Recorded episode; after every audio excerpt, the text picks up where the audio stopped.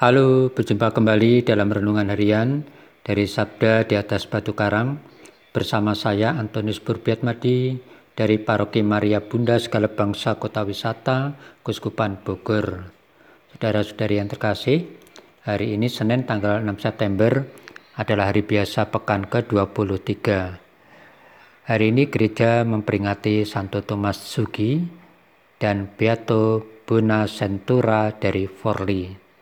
Bacaan-bacaan kitab suci, bacaan pertama diambil dari surat Rasul Paulus kepada jemaat di Kolose, pasal 1 ayat 24 sampai dengan pasal 2 ayat 3. Dan bacaan Injil dari Injil Lukas pasal 6 ayat 6 sampai dengan 11 yang demikian bunyinya.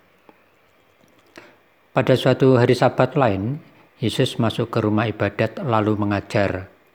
Di situ ada seorang yang mati tangan kanannya. Ahli-ahli Taurat dan orang-orang Farisi mengamat-ngamati Yesus kalau-kalau ia menyembuhkan orang pada hari Sabat supaya mereka dapat alasan untuk mempersalahkan dia. Tetapi Yesus mengetahui pikiran mereka lalu berkata kepada orang yang mati tangannya itu, "Bangunlah dan berdirilah di tengah." Maka bangunlah orang itu dan berdiri.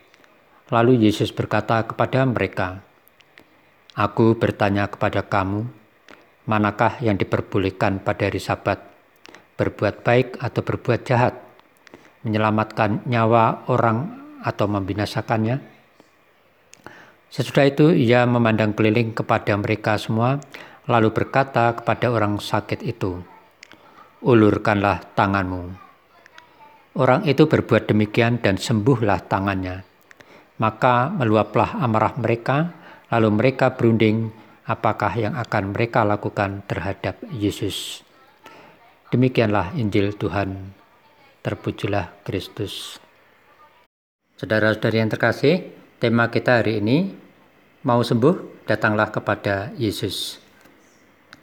Saudara-saudari yang terkasih, dalam bacaan Injil yang baru kita dengarkan tadi dikisahkan Yesus yang menyembuhkan seorang yang mati tangan kanannya. Bagi orang-orang Farisi dan ahli-ahli Taurat, perbuatan baik Yesus tersebut dianggap melanggar adat istiadat dan hukum Yahudi karena dilakukan pada hari Sabat. Namun Yesus tetap saja melakukannya demi keselamatan dan kesembuhan orang sakit.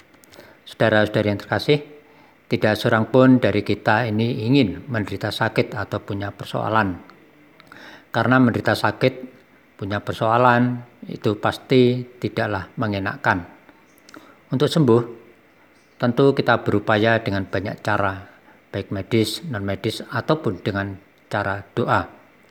Dalam gereja kita ada sarana untuk memohon kesembuhan, yakni perayaan Ekaristi. Meski masih di masa pandemi, perayaan Ekaristi khusus untuk intensi bagi kesembuhan orang sakit cukuplah sering diadakan. Dan kita sebagai orang beriman percaya bahwa dalam perayaan Ekaristi, Yesus sungguh hadir untuk memberikan kesembuhan pada diri kita. Saudara dari yang terkasih, seperti dalam bacaan Injil hari ini, kita pun mungkin seperti orang yang mati tangan kanannya. Ada banyak persoalan atau sakit penyakit yang kita miliki. Untuk sembuh, maka kita bisa ikut dalam perayaan Ekaristi, meskipun secara streaming atau online. Jika kita mengikuti perayaan Ekaristi, hendaknya kita pun bersikap duduk dengan khidmat, mendengarkan sabda Tuhan, dan pengajaran yang disampaikan oleh imam dalam homilinya. Jika kita adalah orang yang ingin disembuhkan oleh belas kasih Yesus, maka memang kita harus bersedia untuk mendengarkan sabdanya dan mendalami pengajarannya dengan penuh iman. Ya Yesus, aku mau engkau sembuhkan aku dari sakit penyakitku. Amin.